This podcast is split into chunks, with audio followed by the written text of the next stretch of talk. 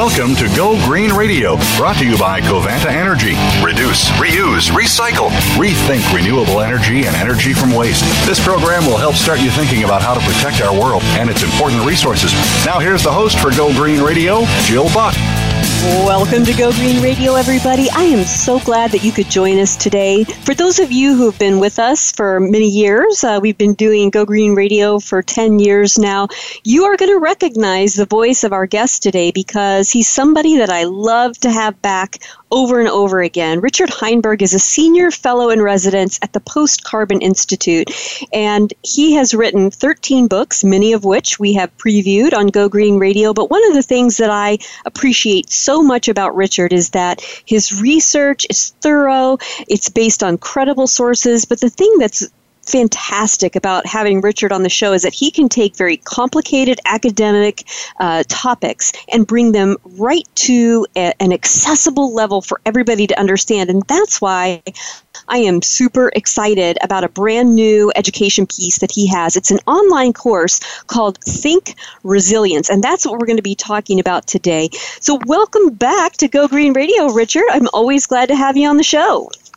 Oh, thank you so much, Joe. It's great to be talking with you again.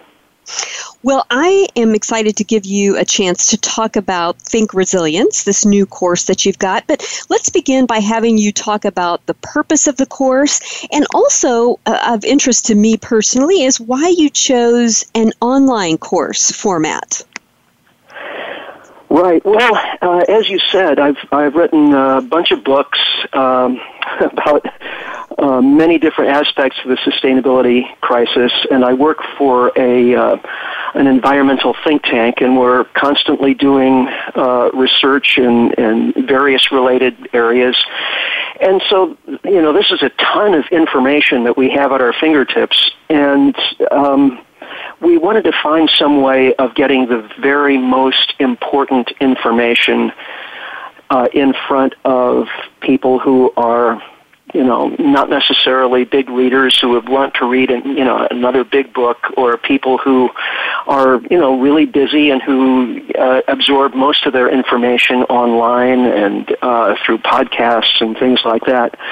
So we created this um, this course, which consists of about four hours of material divided up into 22 short videos. So it's really user friendly. It's in bite sized format, but it, it covers all the most important information you will need to know about our environmental crises and what to do about them. I love that. And and just you know, as a person who has read a lot of the materials, not just your own, but those that are put out by the Post Carbon Institute, I, I, do think it's a great way of reaching perhaps a, a, different audience and the way that they like to receive information. I think that in and of itself is very respectful. And, and that's what I love about you do. You know, you really respect the needs of your audience um, with what they need to know, but also what they need to know about what's next and what to do. And I love that. Um, let's let's kind of start at the at the beginning and talk about this word resilient. What does it mean? in your definition, to be resilient? Is it an attribute that is sort of hardwired in some people, that some people are just naturally resilient? Or is it more of a of a character trait that can be learned and possibly perfected? Right. Well, resilience is the ability to bounce back from adversity.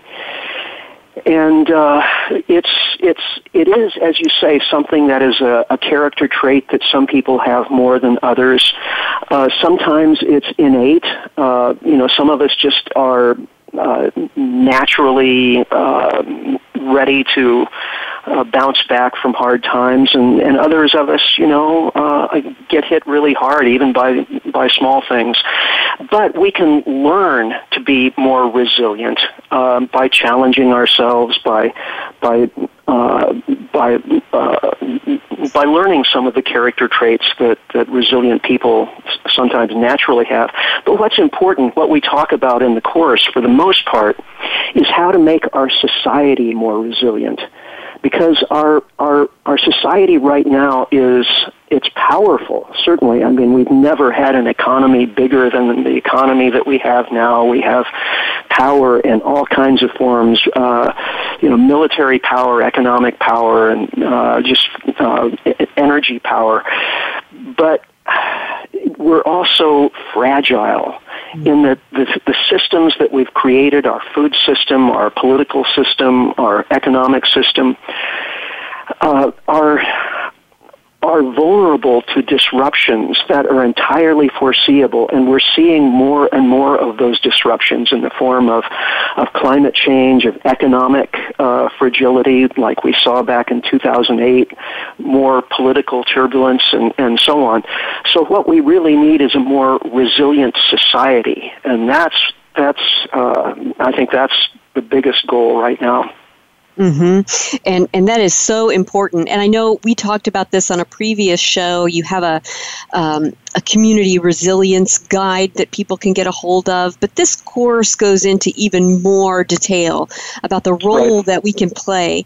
Um, and so I want to dive into some of those topics. But before we do, you know, I watched the introductory video, and you mentioned something that really sparked my interest. You mentioned that as a baby boomer yourself, you have some reflections on your generation's performance when it comes to the environment, and you feel a sense of duty to share what you've learned with younger generations. And I'd love for you to share with us a little bit about your thoughts on that topic and, and um, help us understand this.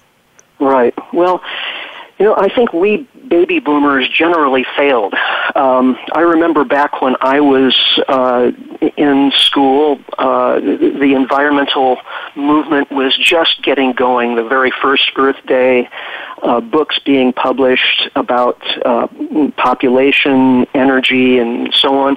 Some really great stuff was happening in the early 1970s, and then we got the Clean Water Act and the Clean Air Act. It seemed as though we were going to turn around some of the worrisome trends that we were just starting to see back in those days, having to do with uh, pollution and uh, overconsumption of resources and, and so on. But uh, we didn't manage to do it. We we we dropped the ball, and I'm I'm frankly a bit of a sh- ashamed of my generation at what we failed to accomplish over the last few decades, and I kind of feel like I owe it to younger generations to um, to to make up for some of that failure to the extent that, that I can, that, that we can as a uh, Post Carbon Institute, as an organization. And that's one of the reasons for this video series. Uh, I wanted to be able to pass along uh, some of the information I've learned through decades of, of study and work and research to uh, younger people who may be in school right now and who uh, may benefit from having, you know, a bird's eye view of our, our current situation and what they can do about it. I'd like to ask you just a quick follow up to that question because I find this, you know, the, the generational issues involved in environmental public policy really interesting. Do you think that the, the baby boomer generation was too heavily reliant upon p- passing policy. In other words, you know, if we get the Clean Air Act, we're good. If we get the Clean Water Act, we did it. Um, whereas, you know, what I'm seeing in some of your think resilience uh, information is is much more about you know a, a, lot more than just passing public policy. Do you do you feel like right. that's the shift, the key shift? Yeah, you know. Um, public policy is part of, of the answer. Uh, we mm-hmm. definitely need better policies. But we also need to just understand that the, the way of life that we've adopted in high consuming nations is fundamentally unsustainable. And we have to look at that in terms of our own personal lifestyles. Mm-hmm. And, uh, the, the, you know, when we talk about uh, pollution, for example, uh, it uh, there, there are certainly things we can do at the policy level about pollution, but it also has to do with, you know, billions of individual choices about uh, the kinds of uh, products we use and what we do with them after we use them, and just how much we choose to uh, consume and use. Mm-hmm. Well said. You know, I noticed too, um, and I'm smiling while I say this because, you know, you probably remember me mentioning that I'm a former military officer, and I noticed in the introductory video that there were three framed posters in the background, and and I picked up on the message. I and I, I bet our our viewers, our listeners, will if they become viewers of the videos. But I know they weren't accidental props. They carried right. a very important message, and I'd love for you to talk about that and and why those were were in the background of your introductory video.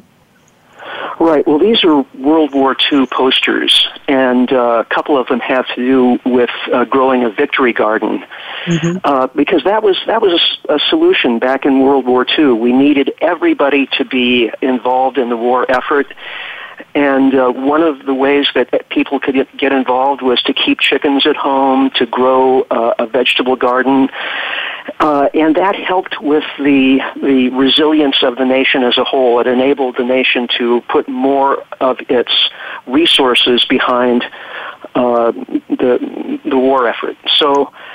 In, in a, in a sense, we're faced with the need for a kind of war effort now, but in a totally different direction. If we're going to avert catastrophic climate change and other uh, converging crises, environmental, social, and economic crises, we are going to have to work together and sacrifice.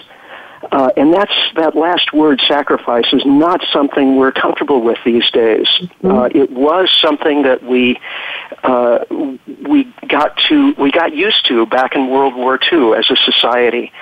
But uh, these days, we all want to be comfortable. We ha- want to have everything taken care of for us. We want other people to solve the problems for us.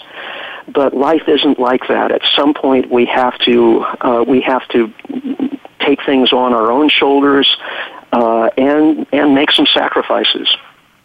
Well, and I think that that is a tough message, but it's the right one because, you know, one of the things that I learned when I was in the, the military, they, they give us two really big words that helped me get through a lot when I was on active duty, but much more in my life since then adapt and overcome.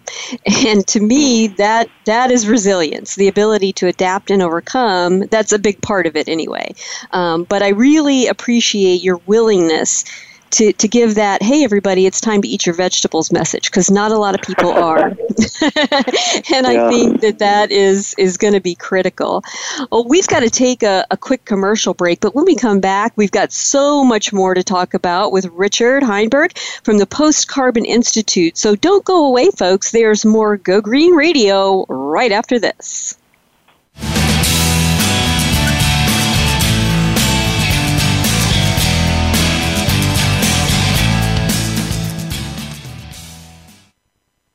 News, opinion, Your voice counts. Call toll free 1 866 472 5787. 1 866 472 5787. VoiceAmerica.com. Take a wild guess. How much garbage generated in the United States today is converted into energy? Is it 26%, 43%, or 14%? Working here and around the world to produce a reliable supply of clean, green energy, Covanta Energy works with communities to turn household trash into energy. Oh, yeah, that question I asked earlier? Today, only 14% of U.S. garbage is converted to energy. Just 14%. Covanta alone processes half of that municipal solid waste into renewable energy for a cleaner world. For more information about Covanta Energy, visit us today at www.covantaenergy.com. Conservation starts with us. Learn about environmental concerns each week when you tune in to Our Wild World with host Ellie Weiss. Our show centers on Africa each week and what's being done to save our wildlife, ecology, and ourselves. However, we'll also discuss what's going on closer to home. And most importantly, we'll let you know what can be done in our own backyards by featuring guest experts and featuring your questions and answers. Listen every Monday morning at 8 a.m. Pacific Time, 11 a.m. Eastern Time on the Voice America Variety Channel. The Internet's number one talk station. Number one talk station. VoiceAmerica.com.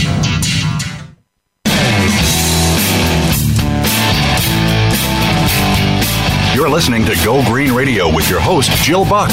Jill would love to hear your comments or questions on today's show, so call us toll free at 1 866 472 5788. That's 1 866 472 5788. Write to us too. Save some trees and send us an email to gogreenradio at gmail.com. That's gogreenradio at gmail.com. Now back to Go Green Radio with your host, Jill Buck. Welcome back to Go Green Radio. So glad that you could all join us. And if you're just tuning in, let me catch you up. Our guest today is Richard Heinberg. He's a senior fellow at the Post Carbon Institute. You can find their website at postcarbon.org. And he has just released a brand new online course called Think Resilience. And that's what we're going to be talking about today. But before we do, Richard, I want to give you a chance to uh, talk about an upcoming event that you have on March 28th. Some of our listeners in the Ontario Ontario region could actually get to meet you. So tell us about that. Uh, right. I'll be speaking in Guelph, Ontario. Um, uh, and the title of the talk is Resilience in the Face of Climate Change. It's being put on by Transition Guelph, and the, the transition groups are all over the world. There's thousands of them, and they're working on transitioning their local communities away from fossil fuels. So I wanted to support the great work that they're doing in uh, in Guelph, and uh, so that's if, if folks want to find out more, the best way is just to Google Heinberg. That's my last name, H E I N B E R G, and uh, uh, Guelph, G U E L P H, and you'll you'll get a, uh, a, a web page on that event. Perfect. Well, I hope that our listeners in that area of the world will come on out and meet you and shake your hand and thank you for all your great work. Now, back to your online course, Think Resilience. It's divided into 22 lessons, and I'd like to talk about some of them in hopes that our listeners are going to rush right out and register for the course immediately after the show because I, this is good stuff. Um, part one of the course includes lessons that help us understand uh, what you call our converging crisis. And I'd love to start with energy. Um, you and I have talked about energy in depth before, but give us sort of a snapshot of the lesson that you cover and what's going on with energy that contributes to the crisis. Right. Well, I think energy is the most important thing to understand about uh, the human situation right now.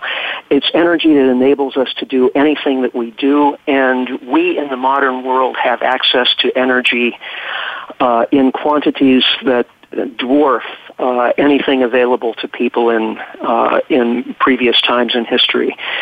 Uh, it all started, of course, with uh, harnessing fire, you know, hundreds of thousands of years ago. But then uh, it really snowballed in the last couple of hundred years with uh, fossil fuels. And today, uh, you know, pick any object like a, a smartphone um, that represents little fires that are burning all over the place. Little fires that drove the the mining equipment that mined the the raw materials for that uh, smartphone. The, the little fires that were burning in the, the uh, uh, the, the manufacturing plants and assembly plants and the stores the, to keep them warm and to keep them cool. Any object you touch uh, was made using fire, and those fires uh, were burning fossil fuels. And the result, of course, is carbon dioxide produced um, going up into the atmosphere and changing the climate, other sorts of pollution, and so on. So we have to understand uh, our energy system, where our energy comes from, and what that energy is doing. Uh, most of what that energy is doing in the short term is what we want it to do, you know, producing all these goods and services.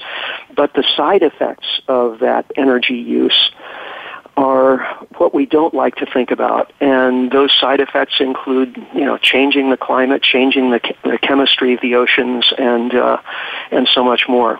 So mm-hmm. we have to understand energy before we can do anything else. You also have lessons on population and consumption and how those issues contribute to the crisis that is looming in the 21st century. Talk to us about the role that population and consumption play. Right. Well, as a result of having so much energy available to us, we've been able to increase our population. Uh, some things that fossil fuels did for us included uh, better public health, uh, uh, industrial agriculture, producing food in larger quantities than we ever had had available before. So our pop, our population has gone from about a billion at the beginning of the industrial revolution to close to eight billion today. Um, and our per capita consumption rates have increased as well. And we're talking about consumption of all kinds of things, everything from from forests to fish uh, to topsoil to fresh water. You know, we're consuming all available resources faster and faster with every succeeding year but we live on a finite planet. You know, the, the Earth is only so big. So at some point, we have to confront the limits of the planet to be able to uh, provide for the number of people that we have. So population and consumption, again, are key factors in understanding our, our situation on Earth right now.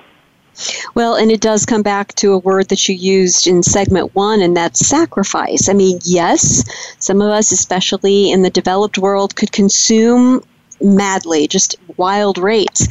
But in order to create a more resilient and sustainable society, we're going to have to restrain ourselves. Self control is going to be the name of the game, um, and mindful con- consumption. In lesson four in the course, uh, you talk about a word that sounds kind of scary, but we're going to cover it anyway. It's called depletion. What do you mean by depletion, and how will that contribute to the crisis of the 21st century? Right. Well, as we use more and more um, resources, as we consume them, then they become depleted, and we're seeing depletion of many resources in in real time. Um, for example, topsoil. We lose about 25 billion tons of topsoil in, each year. Uh, in uh, North America as a whole, we've lost about half of our topsoil since the beginning of the industrial revolution. Of course, that's that's the basis of life. That's the basis of our food system. Uh, fossil fuels are also depleting. And the way we deplete resources is easily understandable. We use the low-hanging fruit principle of extraction. We take the easiest to extract resources first, the cheapest to extract, and we leave the stuff for later that is less concentrated, harder to get at, um, either because of, of location or, or depth of burial or any, any of those kinds of factors. And so as time goes on, it takes more and more effort and energy and investment to get the next increment of copper ore or iron ore um, or fresh water, uh, whatever it is. There's only one solution to depletion, and that is to cut back on consumption and at the same time to recycle whatever we can, to reuse and recycle. So you know, we're again we're getting back to some of those basic principles that we learned back in the early 1970s at the beginning of the environmental movement. Only now we have to start taking them seriously. Mm-hmm. Well said. And you know, you and I have talked about this. You've done, you know, a lot of great work on peak oil and and and energy as a whole. And we've talked about this transition from cheap to deep, where we start talking about all these extreme forms of extraction with with oil and gas and coal and and and what that does to the net energy impact. You know, we get less for more effort, and as a result, that will deplete what we the, the services that we get from those resources, and and that's going to come as a shock to a lot of people who have felt like, you know, we've got this infinite supply or every resource is renewable. Well, there's a reason we call them fossil fuels. They were created at a certain time and point in history, and if we use them all up or use all that we can reasonably get to, guess what? We're out of them. Right. So, um, you know, this is this is a pretty simple concept, and yet one that, you know, I, I don't hear talked about nearly enough. Now, I'd love for you to talk to us about how pollution is contributing to the crisis. I mean, honestly, you know, I was born in 69, so I grew up even on Saturday morning cartoons, there were commercials about litter and keeping America beautiful. I it seems like we've been talking about pollution my whole life, and it's still a huge issue. So, talk to us about the, the convergence of pollution and the 21st century crisis we're facing. Right. Well, we have managed to clean up certain kinds of pollution. Uh, we don't put lead in paint anymore. You know, for example, um, mm-hmm. we have managed to clean up some of the uh, worst polluted rivers in the U.S. Uh, we have Superfund sites that we, uh, you know, devote millions and billions of dollars to cleaning up. But the fact remains that we're continuing to pollute our environment, sometimes in more subtle ways, but uh, but it's catching up with us as time goes on. One of the ways is plastic pollution. You know, we use uh, billions of tons of plastics every year, and they degrade slowly. Uh, they we put most of them in landfills, but a lot of them end up in water that uh, flows down creeks into rivers and rivers into the ocean. And now there's a huge, uh, it's called the Pacific Gyre, a, uh, a, a, a giant area of the Pacific Ocean that's filled with pieces of plastic all the way from microscopic particles all the way up to uh, flip flops and you know plastic junk that you would recognize uh, and that's being, uh, as that is, is uh, gradually degraded into the ocean, it's being consumed by ocean dwelling creatures, which then become food for humans. So these the, the chemicals that make up plastic are gradually entering the food chain, and that's showing up in the bodies of uh, animals, even terrestrial animals, not just animals in, in the oceans, and even in, in humans. And so it's gradually uh, changing the human body. The, the chemicals that p- we're putting into the environment are gradually changing the human body. One of the ways is that we're seeing uh, declining sperm counts in men as a result of the uh, hormone mimicking chemicals that are in these uh, this plastic pollution. This is only one form of pollution that we're that we're seeing in the, the environment. The the other form of pollution that's that's really important for us to understand, of course, is climate change. The pollution that comes from those billions of fires that uh, that power and make all the stuff that we use. Uh, as those fires burn fossil fuels, they release carbon dioxide and other greenhouse gases into the atmosphere, and they, they cause the climate to to gradually shift in ways that we're only beginning to understand. And this is the this is the biggest pollution crisis uh, that human beings have ever caused because it's it's affecting uh, the entire planet and every species on the planet, and it's not going to be easy to to undo. Uh, we can mm-hmm. reduce the climate change that we're causing by reducing the amount of uh, fossil fuels that we're using and switching to other energy sources. But it's going to be difficult to undo the carbon pollution we've already created, going from about yes. 285 parts per million CO2 to currently about 410 parts per million. Absolutely. We, and you know, I, I think the atmosphere. Right, exactly. And I, I want to cover this in more detail. We've got to take a just a quick commercial break, so don't go away, folks. We've got much more with Richard and Go Green Radio right after this.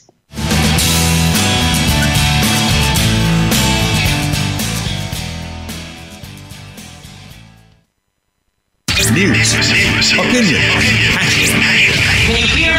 Your voice counts. Call toll free 1 866 472 5787. 1 866 472 5787. VoiceAmerica.com. Take a wild guess. How much garbage generated in the United States today is converted into energy? Is it 26%, 43%, or 14%? Working here and around the world to produce a reliable supply of clean, green energy, Covanta Energy works with communities to turn household trash into energy. Oh, yeah, that question I asked earlier? Today, only 14% of U.S. garbage is converted to energy. Just 14%. Covanta alone processes half of that municipal solid waste into renewable energy for a cleaner world. For more information about Covanta Energy, visit us today at www.covantaenergy.com. Are you finding your frequency? It can be described as that space between failure and success. It's the future of digital media. It's finding your voice. It's engaging topics, content, and ideas. Jeff and Ryan discuss the digital media space and all of its aspects. It's about making the mistakes, taking the chances, summoning the intestinal fortitude to step out of your comfort zone, and discovering what you can accomplish when you decide to try, decide to learn, decide that you have something to say, and find your frequency. Live Fridays at 12 noon Pacific Time, 3 p.m. Eastern Time on the Voice America Variety Channel. Stimulating talk. Gets those synapses in the brain firing really fast. All the time. The number one internet talk station where your opinion counts. VoiceAmerica.com.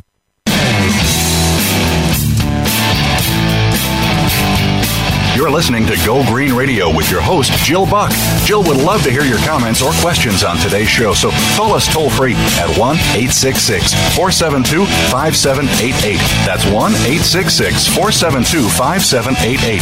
Write to us too. Save some trees and send us an email to gogreenradio at gmail.com. That's gogreenradio at gmail.com. Now back to Go Green Radio with your host, Jill Buck. Welcome back to Go Green Radio. I am so glad to have you all tuned in and joining us today for this awesome discussion with Richard Heinberg. As I mentioned previously, he is a senior fellow at the Post Carbon Institute. Their website is postcarbon.org. And I've, I've had him on again today. I love having him on the show. Uh, but he's got a brand new online course that I am very excited to promote. It's called Think Resilience. And we're talking about some of the topics that you will learn about if you sign up for the course, and I'm urging everybody to do that. Um, you can find it by going to postcarbon.org, but uh, there's a, a, more direct way that you can get to it. If you hit this URL, it's um, education.resilience.org org. That'll get you right where you want to be at the online course. Now, um, Richard, I want to go back to the the lineup that you have for lessons in the course. Part two of the course um, is called Roots and Results of Our Crisis, and there are three topics that I'd like for you to talk about together. I know it's it's a big ask, but if you could talk about political management, economic management, and belief systems. Give us a preview of what you cover in the course on these topics. Uh, right. Well, this is. Um, I'll do this as quickly as I can. This is from cultural anthropology. Um, and the study of how human societies change over time. Uh, very clearly, when societies change how they get their food, just about everything within the society has to shift and adjust in response. When we went from being hunter gatherers to growing our food as uh, as agrarians, um, so much changed about how humans lived. Um, we started living in towns and cities. We ad- adopted uh, money and markets. We um, we uh, adopted um, full-time division of labor so that some people became managers and other people beca- became workers and peasants and so on the same thing held true when we shifted to a fossil fueled industrial uh, infrastructure. Our political systems of management and our economic management systems and our belief systems all changed to suit this new infrastructure of fossil fueled um, uh, production. So we're on the, the brink of another great shift. The, the fossil fuel era is not going to last forever, and in fact, it's, it's certainly coming to an end this century, one way or another, whether it's through a, a managed process uh, of transition or just as a result of the depletion of fossil fuels. One way or the other, we're going to uh, return to a renewable based economy. And that has enormous implications for our systems of political and economic management and also our belief systems. You know, during the period of industrial growth, we came to believe in progress as sort of uh, almost a religion. And when we, when we talked about progress, we meant uh, technological progress that gave us higher and higher per capita consumption that's that's a belief system that was suited to that era, but it's not going to be the, uh, a belief system that will uh, that will serve us in the post-carbon world. Understood, and and that's that's a tough lesson to go through. I, I I'm anxious to get to that point in the course. I really am interested in that. Uh, there's another lesson that is a huge topic, and trying to to answer this question is going to be like trying to fit a watermelon into a Coke bottle, but you have a lesson on biodiversity, and I'd love for you to give us a snapshot of what you cover in this lesson. Right. Well, uh, it's said that we're living in the time of the sixth extinction. There have been five uh, great extinction events in Earth history previous to uh, our time on Earth. And, uh, and now, as a result of our actions, we're seeing uh, a decline in biodiversity that is on the same level as those previous mass extinctions. Only this time, it's, it's all our fault.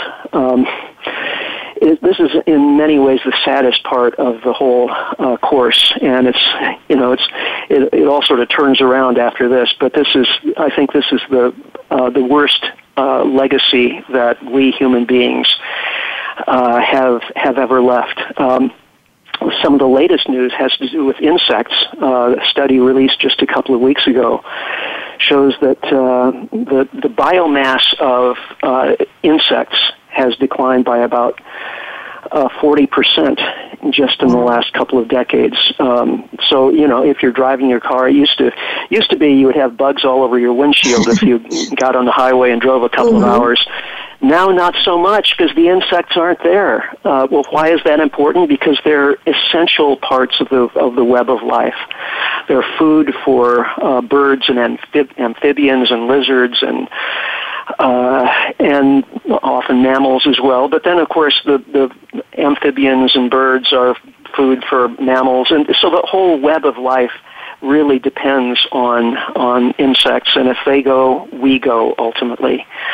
But that's just the insects. We're also seeing decline in biodiversity um, almost across the board with with birds, with fish, amphibians, uh, mammals, and uh, currently, if you just look at, at biomass, the, the tonnage of, of uh, critters, uh, of the terrestrial mammals, uh, of, excuse me, terrestrial vertebrate um, mm-hmm. biomass, 97% of it is made up now of people and our domesticated animals, our cattle, uh, uh, pigs, chickens, and, and so on and the other 3% is all the wild vertebrate animals that um, you know we we like to see in in nature documentaries and picture mm-hmm. books you know the wild birds and and foxes and raccoons and all, all the rest so we're we've basically taken over the whole biosphere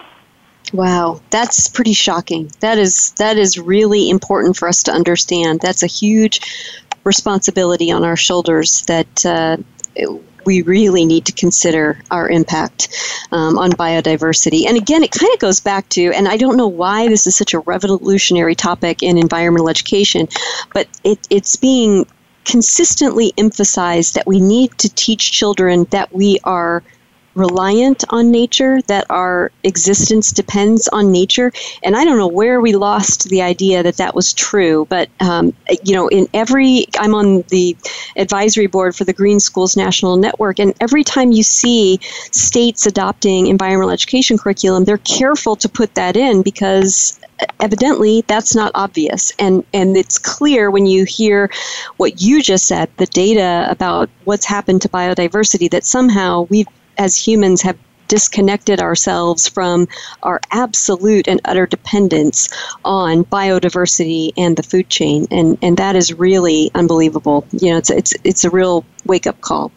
Um, you know, by the time we get to lesson 10 in your uh, online course, uh, we enter part three of the course, and that's called Making a Change. And I would love for you to talk to us about some of the concepts that you cover in this three lesson section. All right. Well, let me just uh, cue that up here so I can remind myself. yeah, well, and it and it's all about you know how we start to shift our thinking. And- right, right, right. We, yeah, we have to begin by thinking in systems. Um, systems thinking is, is is something that's natural to us in many ways, but we, we forget about it so often, especially in in the modern world. You know, we we we think about things in kind of an instrumental way. It's like, you know, when you get a headache, you take a pill and and you hope the headache goes away. Well, why did you have the headache? You know, your body is a system composed of smaller systems that are all interacting. And you have to understand your body as a system if you're going to maintain its health. Well, the same thing with, with the planet and with, uh, with human systems as well. We have to understand their boundaries, their inputs, their outputs, the information flows, the feedbacks. That's all, those are all parts of system thinking. So, um, I introduce system thinking and some of the basis of it and how that can help us understand, you know, what's what's really going on. Then we talk about shifting our cultural stories because we we have cultural stories that keep us locked in certain kinds of behavior.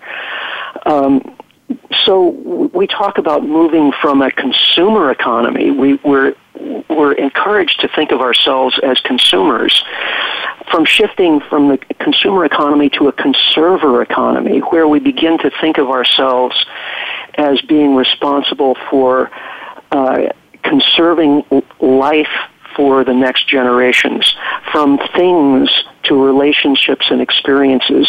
Consumerism is based on, you know, we, we always want more things, go out and buy more stuff. But how about having better relationships and more and richer experiences? That's going to make us a lot happier than just having more stuff.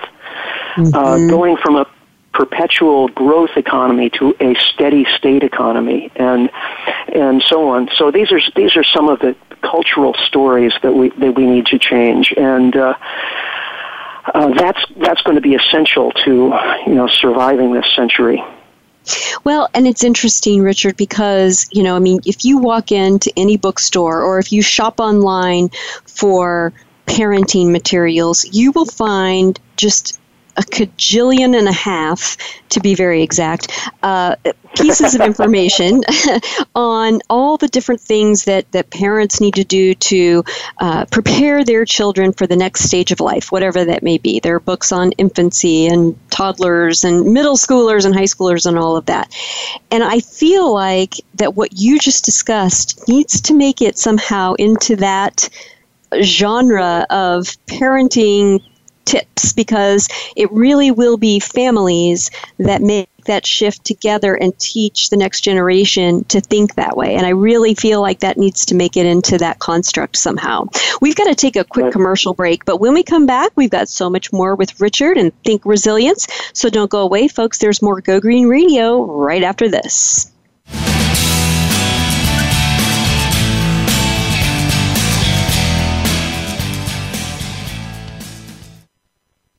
Streaming live.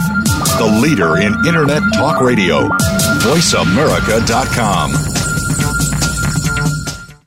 Take a wild guess. How much garbage generated in the United States today is converted into energy? Is it 26%, 43%, or 14%? Working here and around the world to produce a reliable supply of clean, green energy, Covanta Energy works with communities to turn household trash into energy.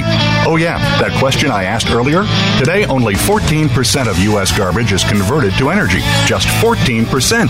Covanta alone processes half of that municipal solid waste into renewable energy for a cleaner world. For more information about Covanta Energy, visit us today at www.covantaenergy.com.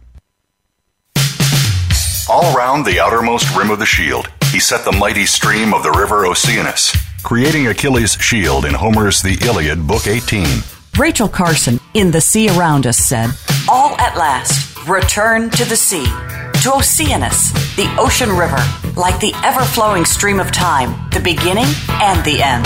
Moyer's Environmental Dialogues with Dr. Rob Moyer offers lively dialogue and revealing narrative inquiry into how individuals are overcoming obstacles and creating a greener and blue planet Earth. Tune in Thursdays at 3 p.m. Eastern, 12 noon Pacific on the Voice America Variety Channel.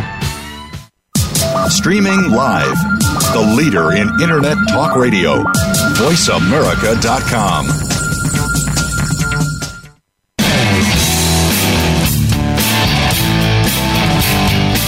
You're listening to Go Green Radio with your host, Jill Buck.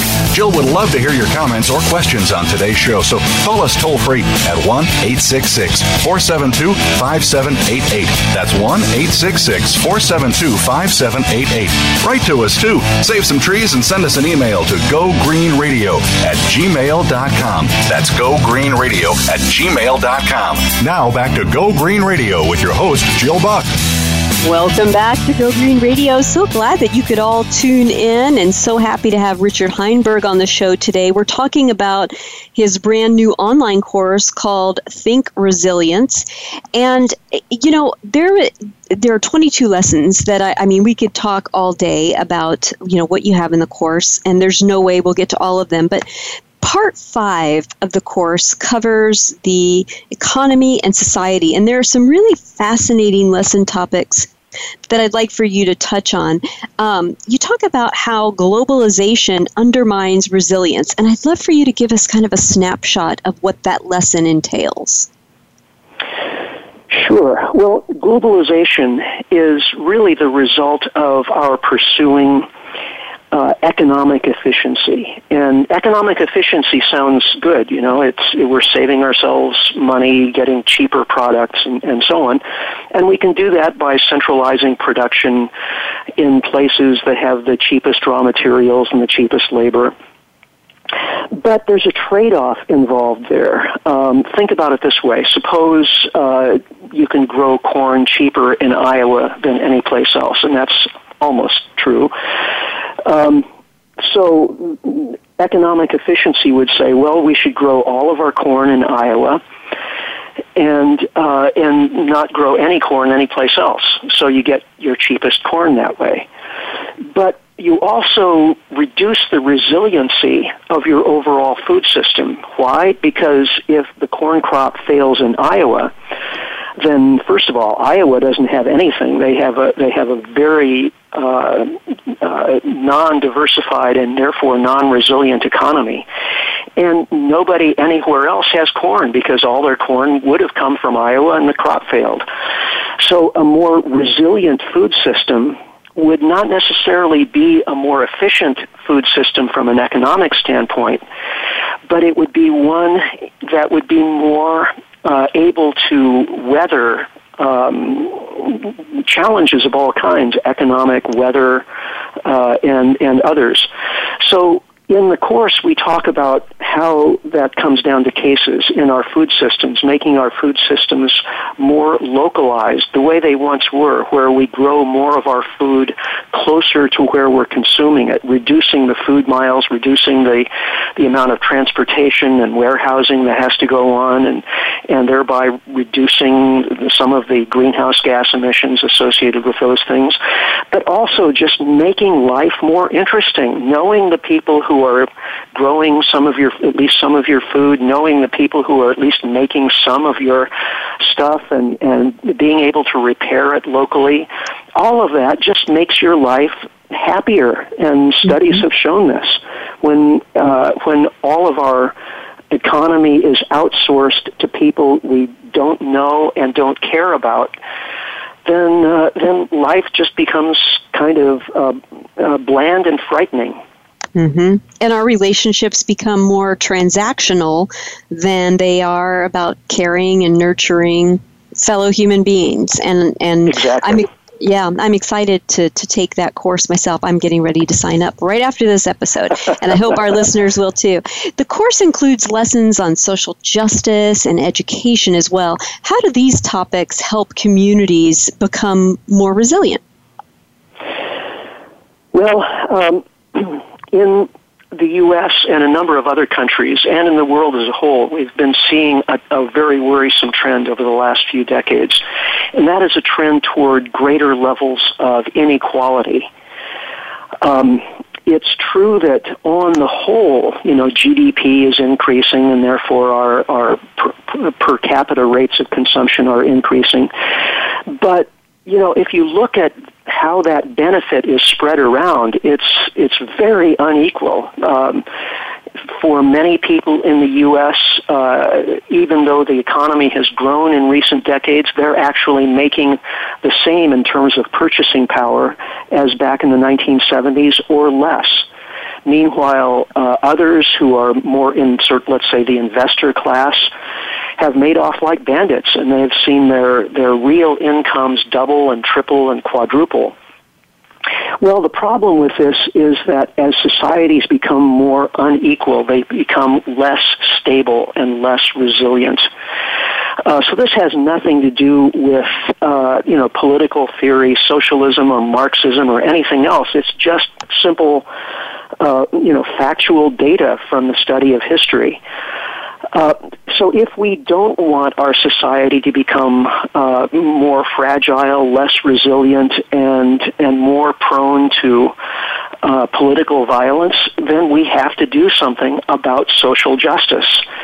Um, and education is a big part of that. Uh, the, the, this whole Think Resilience course is really an effort to uh, educate um, more and more folks about what really matters. We have an educational system in this country that's preparing our young people to live in a society that is basically an extension of what has existed for the last few decades, an industrial growth economy. But the, the future is actually going to be very different from that. Uh, we don't know exactly what the future is going to look like, but we know that it's going to be turbulent. We know it's, we're going to be living through times of climate change. We know that we're going to be living in a, a very dynamic world that is uh, rapidly shifting from reliance on fossil fuels to other sources of energy. The economy is going to be shifting in profound ways. So we need education that prepares young people for that kind of world. We need a resilience based education that reconnects them with the natural world, with their own personal uh, sources of ad- ad- adaptability and resilience. So that's mm-hmm. what those lessons are about. Mm-hmm. And you also have a lesson towards the end of the course called Resilience in Major Sectors. And I'd love for you to give us just a little overview of that topic. Sure. Um, well, the, the major sectors of society that we that we talk about are um, food, water, energy, and money. Uh, those are the, the things that all of us depend on. If those sectors of society fail, if the, if the food system fails, if our water system fails, if our money system fails, then you know life can't go on the way it is. So those are the, the, the systems that we need to make more resilient.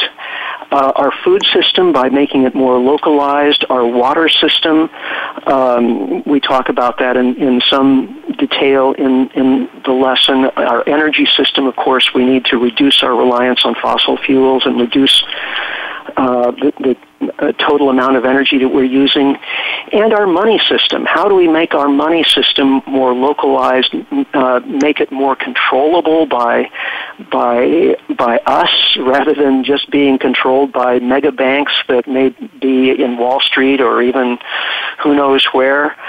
Um, by relying, we can we can do that by relying more on local currencies and local financial institutions like credit unions.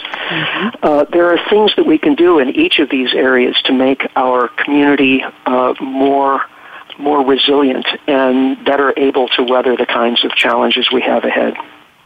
Well, I really appreciate the way that you have organized this course. I mean, you, you do such a great job of taking us from what's what's causing this crisis, um, where the, the roots and the results of the problem are, and then you take it into um, a, a section in an area that that really I think will help everybody who takes this course feel empowered to do something about it and and something besides just paint posters and march in the street. There's a there's a role for that, but there's something more that we can all do, and you really do a great job of laying out that path. You can get to the course uh, through postcarbon.org. Richard, thank you for being on the show, and thank you to all of our listeners for being with us as well. We'll be here same time, same place next week with more Go Green Radio, and until then, have a wonderful week and do something in your life to go green.